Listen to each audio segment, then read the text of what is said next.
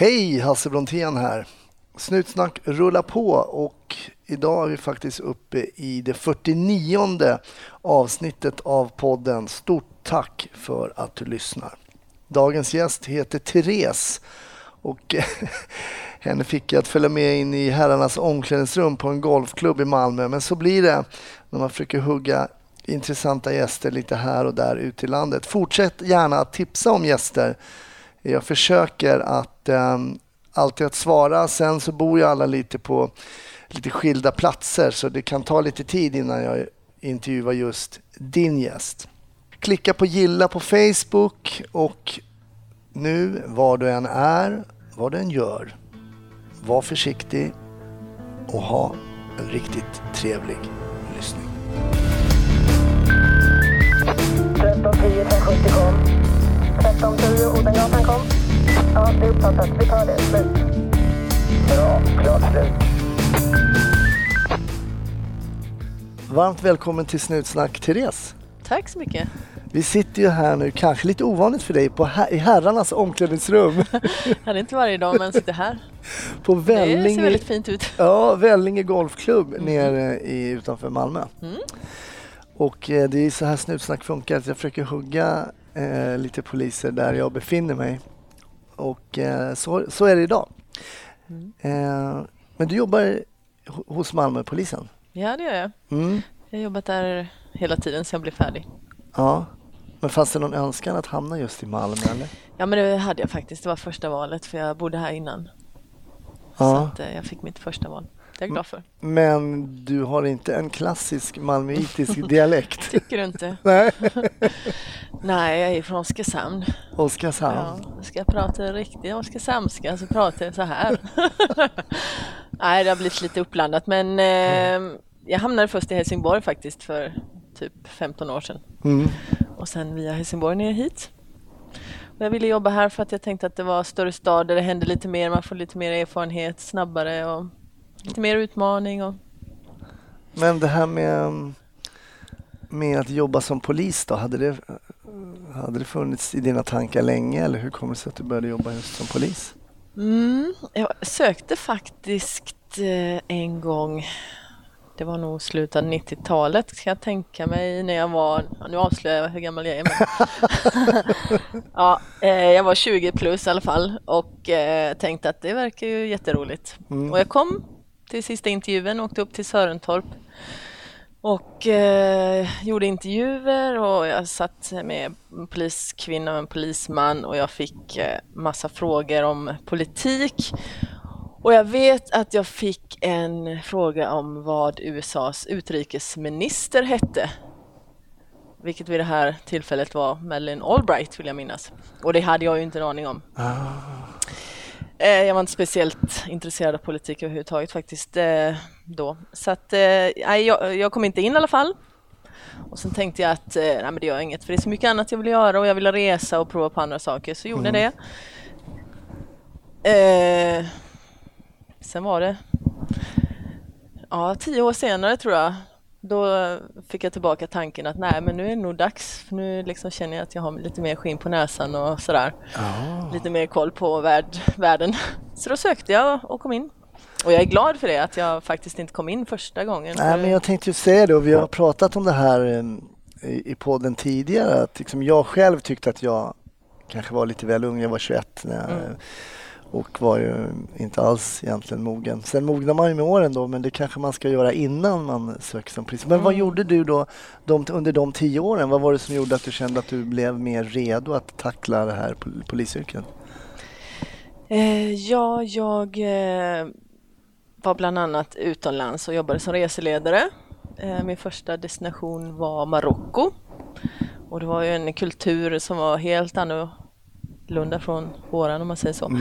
Jättekul och jätteintressant. Och Marrakech åkte jag till nästan varje vecka. Det är en fantastisk stad. Även om det är som att åka tillbaka flera 100 år i tiden.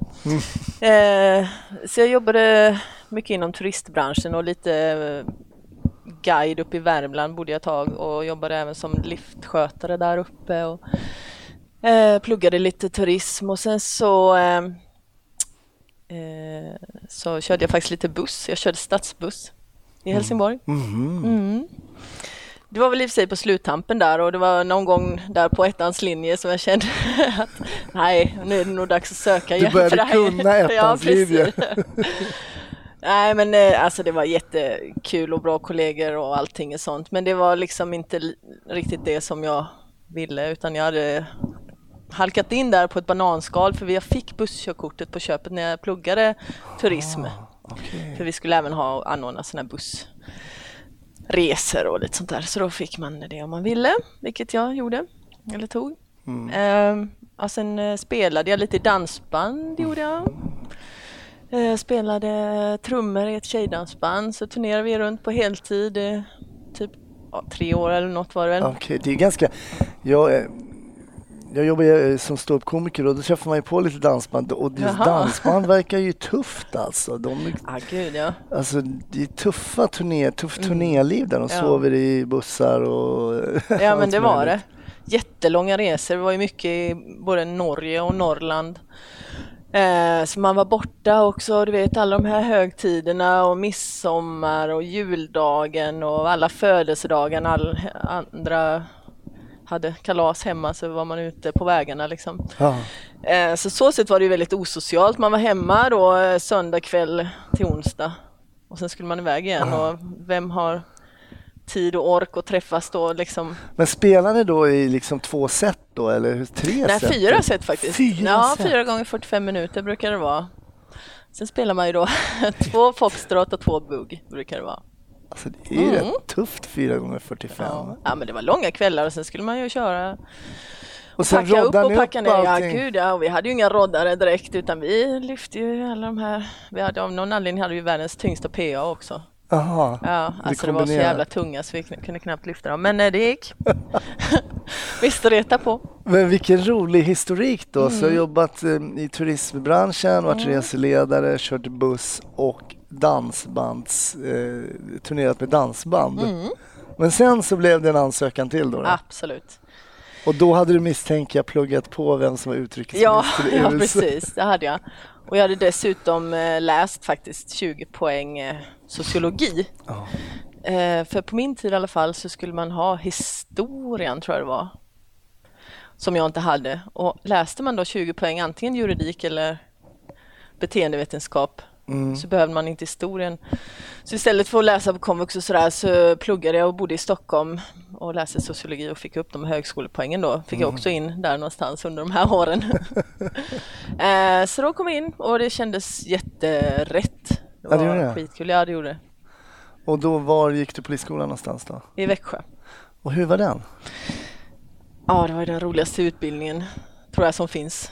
Alltså jag älskade att gå på polishögskolan. Ja, det var jättekul. Det är så varierat och sån sammanhållning och så roliga ämnen och så mycket saker man får lära sig. Just det. Ja, jag tyckte det var skitkul. Det kändes som man var där i ett halvår liksom. Det gick så fort. Det var så roligt. Det tyckte jag. Ja, det är intressant. Jag jobbade som lärare på polishögskolan uppe i Sörentorp i 2 år. Och jag sa alltid till mina studenter, alltså njut av det ni är, där ni är nu, för det här är så roligt, det ni gör nu. Att liksom ha kompisarna och plugga och sådär. Men alla vill ju liksom ut och... Ja, det ville man ju absolut. Jo, det är klart, det ville man ju. Men samtidigt så njöt jag verkligen av tiden där. Ja, vad roligt. Ja. Hade du några tankar kring vad du skulle vilja göra som polis? Eller var det bara liksom komma ut i uniform och få börja jobba? Ja, yttre tjänst är väl det första som jag tror de flesta vill. Liksom i uniform och polisbil och hela den biten. Sen så har jag alltid brunnit för att kanske jobba lite den här närpåverksamheten som tyvärr kanske inte finns så jättemycket längre i alla städer i alla fall. Och vara liksom en synlig polis och vara bland medborgarna och allting sådär. Just det här Säpo och grejer har inte varit något för mig. Nej, precis. Nej, och man tycker det, och det har vi också pratat om, att det känns naturligt att det ska finnas poliser där det finns liksom mycket människor i omlopp och man ser, någon gång ser man kanske ett patrullerande polis eller något sånt där, men det är ju inte allt för ofta man gör det. Nej, precis. Men vad sökte du efter skolan då? Fick man söka då? Var sökte du? Vart ville du jobba då? Nej, men då sökte man egentligen ingen verksamhet så, utan man sökte Malmö, och då visste man att då när jag var färdig 2010 så var man yttre tjänst liksom. Mm. Och sen så fick vi reda på lite innan då vilken av de här 3 stationerna man hamnade på, och lite så. Hur var det att komma ut då som ny polis? Hur blev du mottagen i Malmö? Ja, men det var jättebra. Det är ju in i hetluften direkt, kan man ju säga. Mm. Liksom från skottlossningar och skjutningar. Och, så man fick ju direkt bara in i verkligheten. Kände du att utbildningen hade förberett dig för det som hände när du kom ut? Du pratade om skjutningar, och Malmö har ju varit ganska omtalat när det kommer till skjutningar. Och ja, precis. Till viss del, för när vi kom ut så pågick ju jakten på Peter Mangs. Oh, så att vi var ju med om att stoppa cyklister på cykelvägar och försöka hitta den så kallade den nya lasermannen då, vilket var väldigt speciellt, för det var ju väldigt uppmärksammat samtidigt som det var såklart väldigt spännande. Mm. Men det tillhör ju inte vanligheten att man får vara med om en sån grej det första man gör liksom. Nej. Men ja, skolan är ju, alltså den förbereder sig så bra som man kan, och jag menar Sverige har en av de längsta polisutbildningarna ändå. Många länder är det inte alls 2,5 år eller 2 år. Men mycket lär man sig i verkligheten, det är ju ett speciellt yrke. Mm. Man måste ut och bara lära sig av sina erfarenheter i vissa fall. Men jag tänker som reseledare, där man träffar mycket människor, också ganska mycket knäppa människor kan jag tänka. Alltså knäppa, jag menar inte att de har en diagnos, utan att fulla. Ja, fulla och men berusade människor som har konstiga krav, konstiga frågeställningar, och där du ändå på ett proffsigt sätt då måste så att säga bemöta dem och svara på de här frågorna. Jag känner att man kanske har en viss nytta av ett sånt jobb när man sen börjar jobba som polis, stämmer det? Jo, men absolut. Det var inte bara glada miner. Jag vet ju när vi gick och tog bort alla handdukarna på solstolarna där alla hade reserverat från klockan 6 på morgonen. Det blev ju sån anstormning, och alla var ju så hatiska. Jag har aldrig sett så mycket hat i folks ögon nästan. Man bara, vad fan håller ni på med? För en solstorm? Gud ja. Det är synd alltså. De hade ju reserverat där i flera timmar. Och det fick de inte då egentligen? Nej, gud nej. Skolområdet öppnade klockan 8 eller 9 eller vad det var, och då fick man liksom, då var det ju en sån alla sprang in för att få bästa solstolen. Men ibland så var de ute på kvällarna och nätterna och la ut sina handdukar, men de flyttade vi på. Oh. Och sen vet jag en gång det var någon magepidemi av något slag, salmonella. Där både vuxna och barn åkte ut till sjukhus till höger och vänster, och arga föräldrar alltså. Mm. Så man har fått skäll även innan man blev polis. Du hade fått skäll av människor innan. Ja, precis. För skäll får man som polis. Ja, det får man ju. Det var en liten kontrast kan jag ju säga från att vara dansbandsmusiker, träffa folk som bara är glada ute för att roa sig och dansa, och även då turister som är för sol och bada och som för det mesta dels ändå är glada. Mm. Till att komma som polis och känna ändå att man är ganska illa omtyckt av många. Mm. Den känslan har ändå tagit tag och vänjer sig vid, kan man säga. Mm. Hur har du tagit den känslan då, att du känner att folk inte tycker om dig? De känner ju inte dig, men du känner direkt att folk inte tycker om dig. Hur har du tagit den känslan? Ja, men i början tog man åt sig en del. Sen får man ju försöka skaka av sig och se att det är uniformen de inte gillar. Och inte tar det personligt liksom. Mm. Så att det har man ju blivit bättre med åren. Men när man kommer ut helt färsk och träffar på ganska mycket hat och hot. Mm. Jag vet ju en kollega som jag gick i skolan med som faktiskt har slutat som polis. För hon pallade inte det här att inte vara omtyckt och bli så hatad liksom. Att det tar ganska hårt på en. Mm. Och man måste verkligen vara professionell och känna att det här är inte mig. Pratade liksom. Ni någonting om det på skolan? Vart man förberedd på det? Att man liksom skulle bli egentligen hatad? Det kommer jag inte ihåg faktiskt. Att man diskuterade just den grejen så mycket faktiskt. Utan det var ju något som, visst det kan man ju förstå. Kanske att det kommer komma, men sen är ju Malmö speciellt också. I och för sig. Ja. Det kanske är lite mer haten på andra ställen, jag vet inte. Är det så? Jag vet inte. Jag har ju personligen aldrig bott i Malmö eller jobbat som polis i Malmö heller. Men om jag skulle jobbat som hemma i Oskarshamn, då har jag svårt att säga att det skulle bli lika mycket hot faktiskt. Mm. Men hur länge jobbade du som uniformerad polis ute i Malmö? Det har jag varit till och från ända sedan jag var färdig egentligen. Jag har varit utredare i och för sig på familjevåld.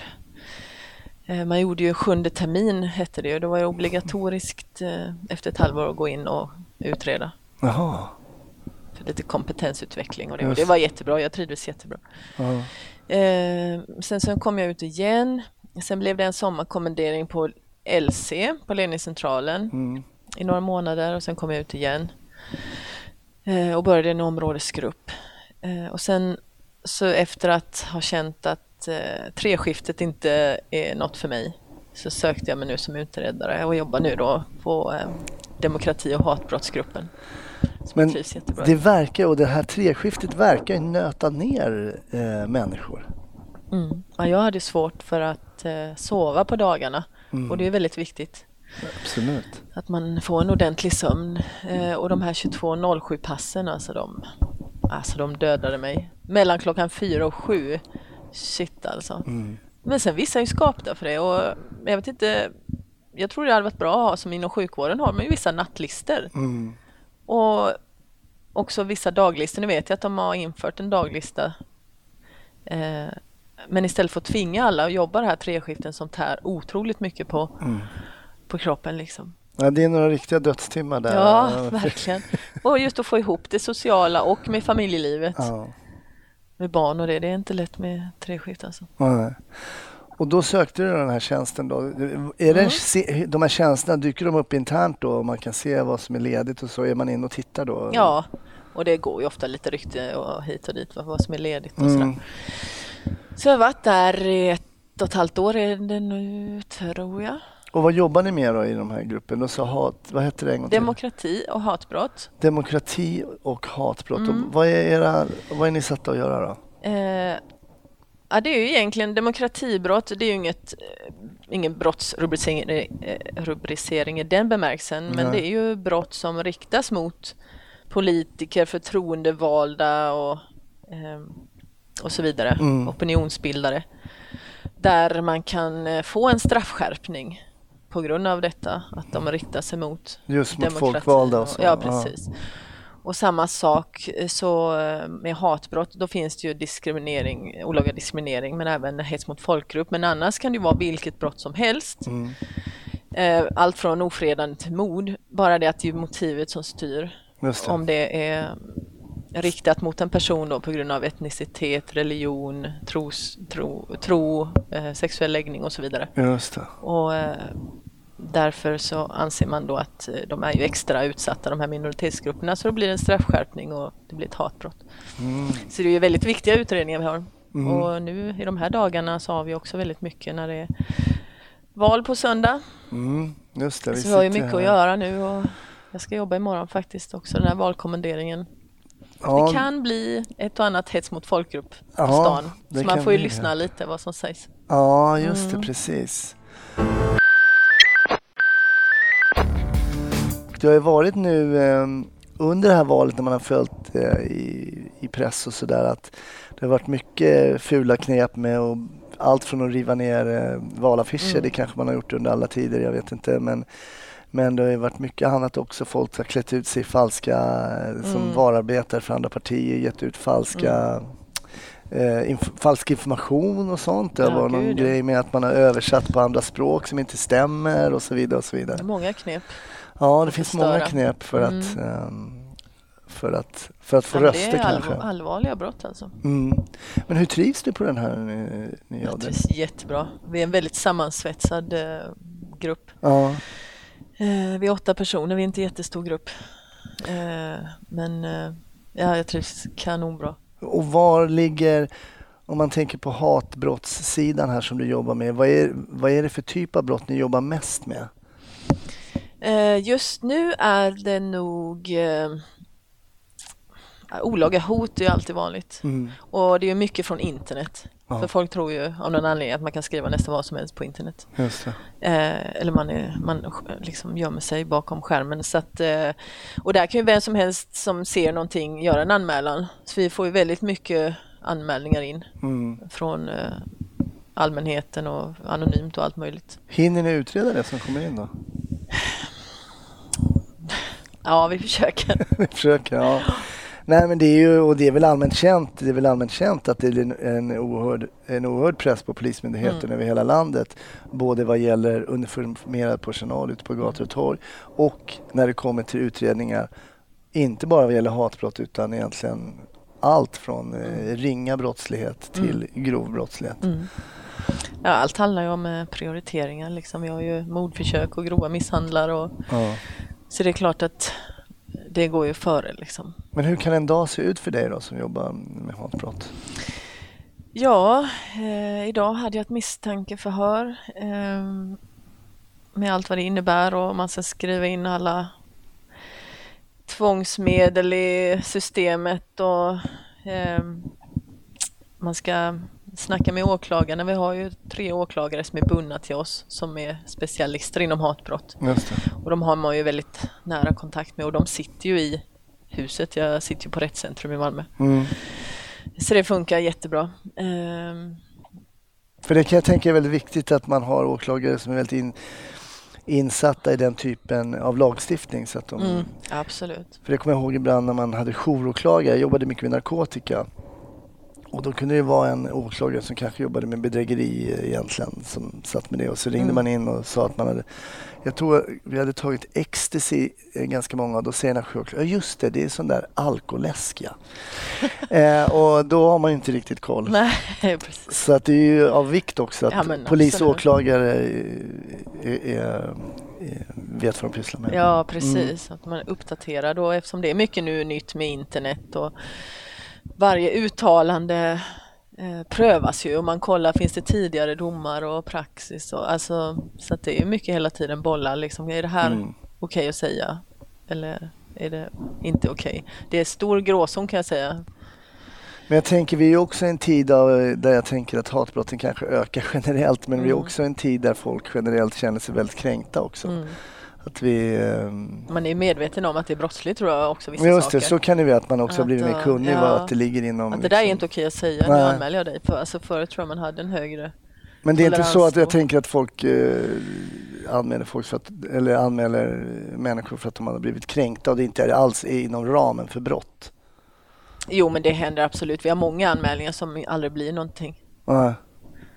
Som det inleds aldrig någon förundersökning utan man granskar det och sen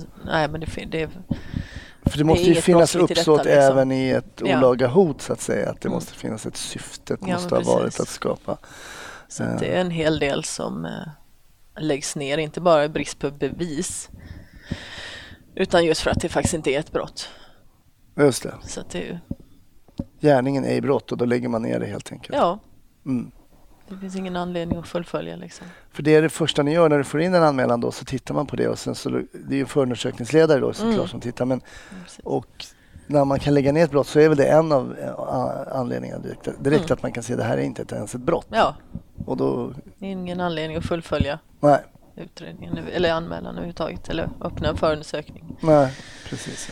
Så att det vi får ju in som sagt många anonyma anmälningar via exempel på Facebook där folk tror ju att det här kan inte vara okej. Men så visar det sig att det går under yttrandefriheten alltså, så att, Och vad kan det vara? Skulle du kunna ge något sånt exempel eller? Ja, Sverige åt svenskarna. Ja. Ett sånt där många tycker att det där är inte okej att säga. Nej. Men det är ju i gränslandet liksom. Men det är ändå, det lyder under yttrandefriheten. Ja, jag tror vi diskuterar mycket. Det är väldigt aktuellt just nu om man säger så. Så att, är det typ sånt uttalande som man kan förstå att många tycker inte är okej. Men ja. Och det där är ju svårt såklart och konstatera vad som då är brott och inte brott. Men generellt och det generellt skulle man väl kunna säga att folk skulle kunna hålla en bättre ton på Facebook. Och på, I wish. På, ja. Herregud. Tänk om de stod face to face med alla som de skriver det här till. Mm. Då skulle det så mycket som aldrig skulle bli någonting, för det skulle man aldrig våga. Du tror att det är så att man sitter på sitt rum någonstans och mopsar upp sig. Mm. Men det är väl klassiskt också tycker jag, när man jobbade som polis, när några stod och mopsade upp sig, så tog man den största åt sidan och gick runt hörnet och pratade lite med den personen, och då var det lite andra tongångar. Ja. Nej, men det, jag tror att du har rätt i det, att face to face så skulle man hålla inne på de här orden. Jag brukar alltid be min gäst att ta med något ärende som brukar poppa upp som har påverkat en på ett eller annat sätt. Och jag vet, som många andra av mina gäster säger, jag har absolut ingenting. Jo, man har ju en hel del. Ja. Men det är nästan svårt vad man ska välja. Mm. Men jag har ett ärende som var väldigt speciellt när jag jobbade på familjevåld. Eller brott i nära relation som det heter nu. Det byter namn ungefär på varannat år. Nej, men... då fick jag ett ärende som det var en kvinna som var skjuten i huvudet. Hon hade avlidit. I lägenheten fanns även en man som var skadad. Och man hade ju ingen aning om vad som hade hänt. På vilket sätt var den här mannen skadad?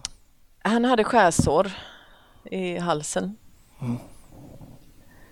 Och han visade sig vara väldigt sjuk. I cancer. Och efter mycket om och men så fick vi fram att han var inne på sista tiden i livet, kan man säga, och hade vård i hemmet. Och det här paret var så kära, och hon ville helt enkelt inte leva utan honom. Så att hon på något sätt lyckas ju få tag på en pistol. Och sen kommer de överens om att de helt enkelt ska ta livet av sig båda två samtidigt och dö samtidigt. Och de hade väl diskuterat lite vem som skulle börja, och kom fram till att hon skulle skjuta sig först, vilket hon gjorde. Och han satt mitt emot henne, och när hon skjuter sig och faller ihop död, så går den här pistolen i typ 4 delar. Och han får ju panik, och han vet ju, han har ju aldrig haft en pistol i hela sitt liv. Han har ju ingen aning hur han ska sätta ihop den här pistolen, och jag vet inte ens om det gick.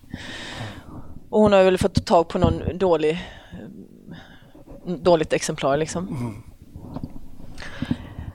Så att han ska ju helt enkelt försöka ta livet av sig på ett annat sätt. Och försöker ju skära halsen av sig, men lyckas inte, för han är så totalt svag alltså. Han är verkligen jättedålig. Men jag fick ändå, han åkte ju till hospice, och jag fick förhöra honom. Och, så du var inte på plats när... Nej, då var jag inte på plats, utan jag var utredare då. Så jag fick ju den här utredningen. Jag förstår. Trodde ni först att det kanske handlade om... Ja, men det är ju mycket möjligt att han har skjutit henne ju. Såklart. Alltså, det är liksom, vi visste ju ingenting. Nej. Så jag fick ju förhöra honom, och han var ju helt knäckt liksom. Han hade ju verkligen misslyckats med detta, och plus att han fick leva då utan henne, trots allt liksom. Att det blev inte det här avslutet som man hade velat. Och sen hittades ju, de hade ju avskedsbrev och sådär som bekräftar allt, och liksom lite självklart annan bevisning runt omkring som liksom bekräftar den här historien. Och sen, jag tror det var 2 dagar efter jag hade förhört honom, så dog han ju av cancern liksom. Men det var så jädra tragiskt liksom. Det kan komma in som ett mord, och sen avslutas det med, alltså, sen är det egentligen värsta Romeo och Julia, sån tragisk historia egentligen, som inte blev någonting av.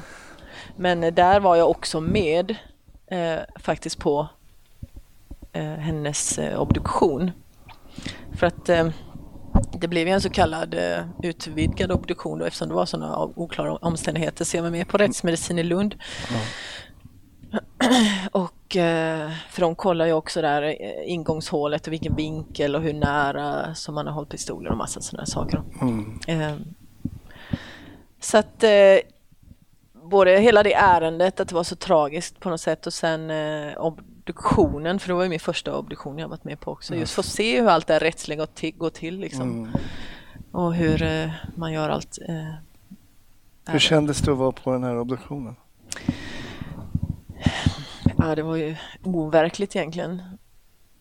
Först det syndes ju liksom inget på henne. Nej. Hon var ju liksom inte skadad i övrigt liksom. Nej. Vad var ingångshålet? Ja, det var ju i huvudet. På sidan? Då? Ja, mm. I tinningen. Men det var ju ganska litet hål. Det var ingen jättestor pistol. Nej. Så det ser nästan ut som en docka liksom. Men sen om du centern börjar liksom undersöka allt, då blir det ju bara helt surrealistiskt liksom. Mm. Så det var väldigt speciellt. Man blev nästan lite illamående. Men berättade obducenten under vägen vad han tittade efter? Och... Mm.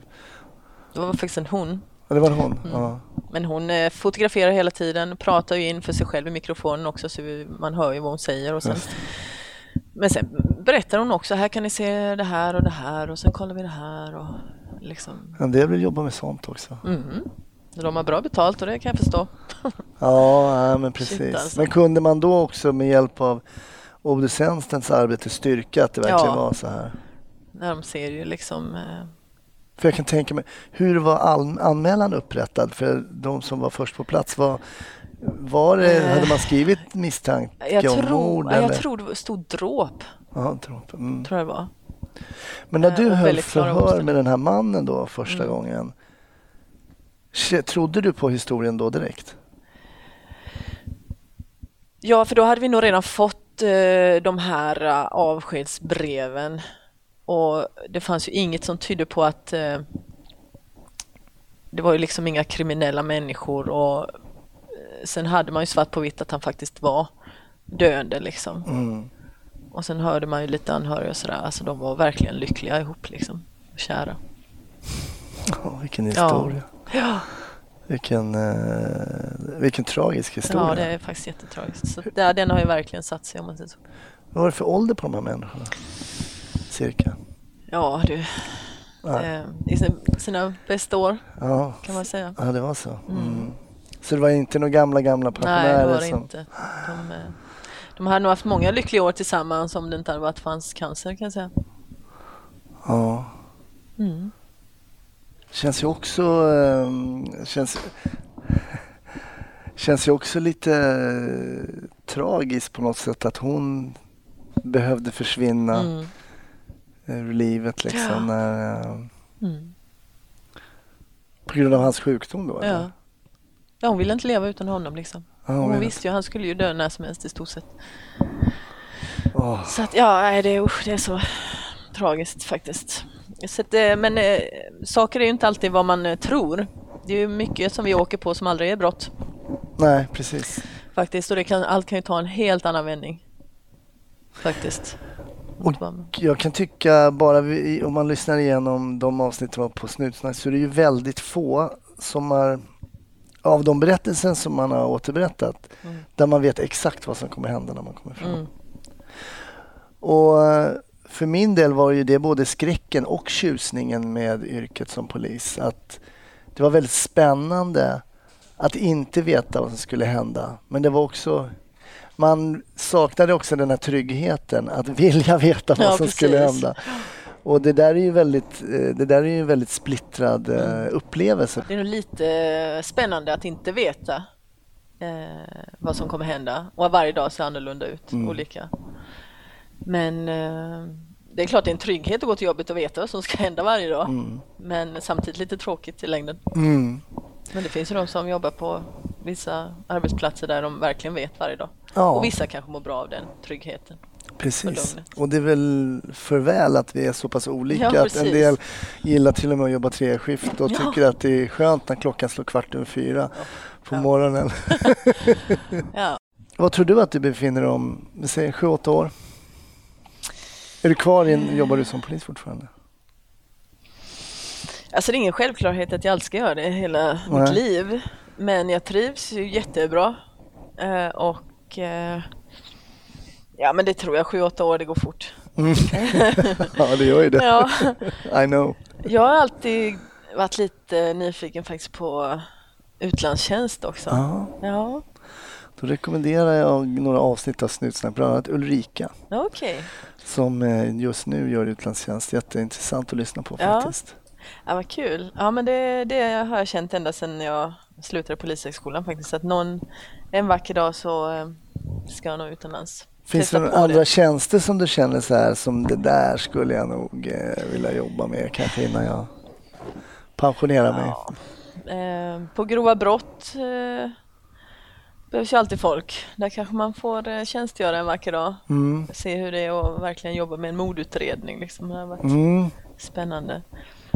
Men, en klassisk deckargrej liksom. Ja, lite så. Jag tror inte det är så spännande som det verkar på tv faktiskt. Men, nej, men det har varit lite intressant ändå. Men just nu trivs jag skitbra i min grupp. Så jag har absolut inga planer på något annat just nu. Det är möjligtvis utlandsstyrkan om några år kanske. Du säger att du tror inte att det är så på deckare. Men kollar du på deckare?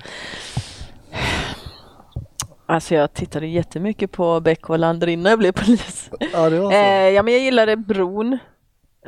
Sen var jag med faktiskt som statist, som polis. Ja, en del, nu senast. En del poliser har varit där som statister också. Ja, och det förstörde ju lite kan man säga serien. Alltså man ser hur mycket omtagningar det är och hur uppriggat allt är. Så tyvärr så blir jag lite så här, fan. Skulle inte ha varit nej, jag skulle inte varit med. Hur mycket sitta och vänta och vänta. Ja, och gud ja. Herregud, vad många omtagningar till en scen.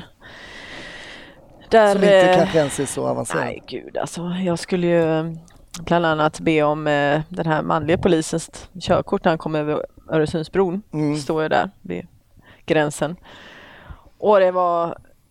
Jag vet inte hur många, 10 omtagningar säkert till höger och vänster och kors och tvärs, och det var uppåt och neråt och framåt och bakåt. Och sen när den väl kom så var det ju liksom 2 sekunder och allt man ser i min mage liksom. Så dina 15 liksom, ja, det seconds blev inga... of fame, det blev din mage alltså. Ja. Nej, jag var faktiskt med i ett annat avsnitt också, där ser man lite, där vi står med dragna vapen bakom Saga. Ah, okay. Ja, det syns lite mer faktiskt om man kollar väldigt noga. Man får chansen att freeze frame på. Ja, precis. Men annars då, vad gör du på fritiden när du inte jobbar som polis då? Alltså jag är mycket med vänner och familj. Spelar innebandy. Sysslar lite med musik. Jag har en kompis som är musiker som drar i mig att vi ska hitta på någonting. Är det trummorna då? Ja, och det hade varit jättekul om jag bara hittar tiden. Ja. Faktiskt. Så att ja. Men du måste ändå få rekommendera någon film. Eller, det behöver inte vara en polisfilm. Mm-hmm. Det kan vara någonting som du... Eller en serie kanske som du kan rekommendera lyssnarna. Ja. Jag är ju lite tråkig så. Jag gillar ju mycket verklighetsbaserade filmer och mycket dokumentärer. Så att, det går bra det med. Ja. Alltså vad kollar jag på just nu? Det står helt still. Just nu är det nog ingenting. Jag har tänkt att börja kolla på Games of Thrones. Ja, det är Game of Thrones. Eller vad fan det heter. Jag vet inte ens vad det heter. Game of Thrones. Men Game of Thrones. Men alla pratar om denna. Jag tänkte det måste vara bra. Så just nu följer jag faktiskt ingen särskild serie. Idol har ju börjat nu igen, så det kollar jag på. Therese rekommenderar Idol. Nej.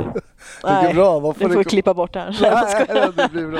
Man behöver inte komma på någonting heller. Nej. Men när det är dokumentärer då, vad är det för typ av dokumentärer som du kollar på?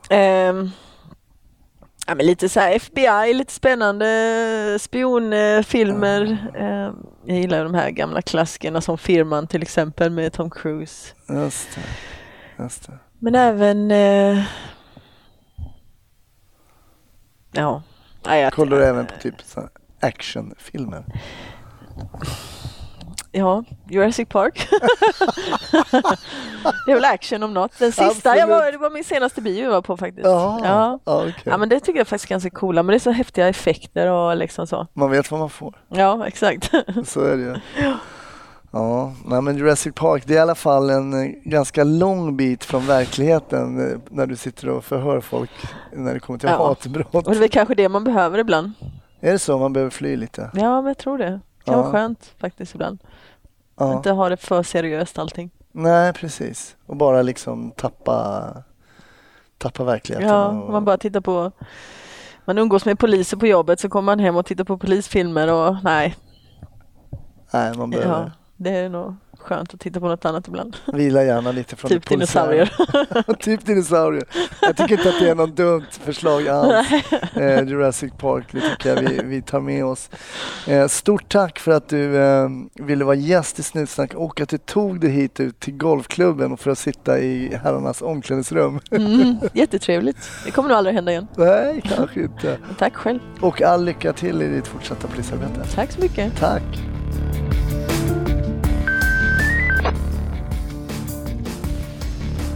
Stort tack för att du lyssnade på ytterligare ett avsnitt av podden Snutsnack med mig, Hasse Brontén. Du hittar mig på sociala medier, Instagram, Twitter och Facebook. Och Snutsnack har ju också en egen sida på Facebook. Och välkommen att komma in och gilla och kommentera där. Stort tack, ha en fantastisk vecka, så hörs vi nästa. Hej då!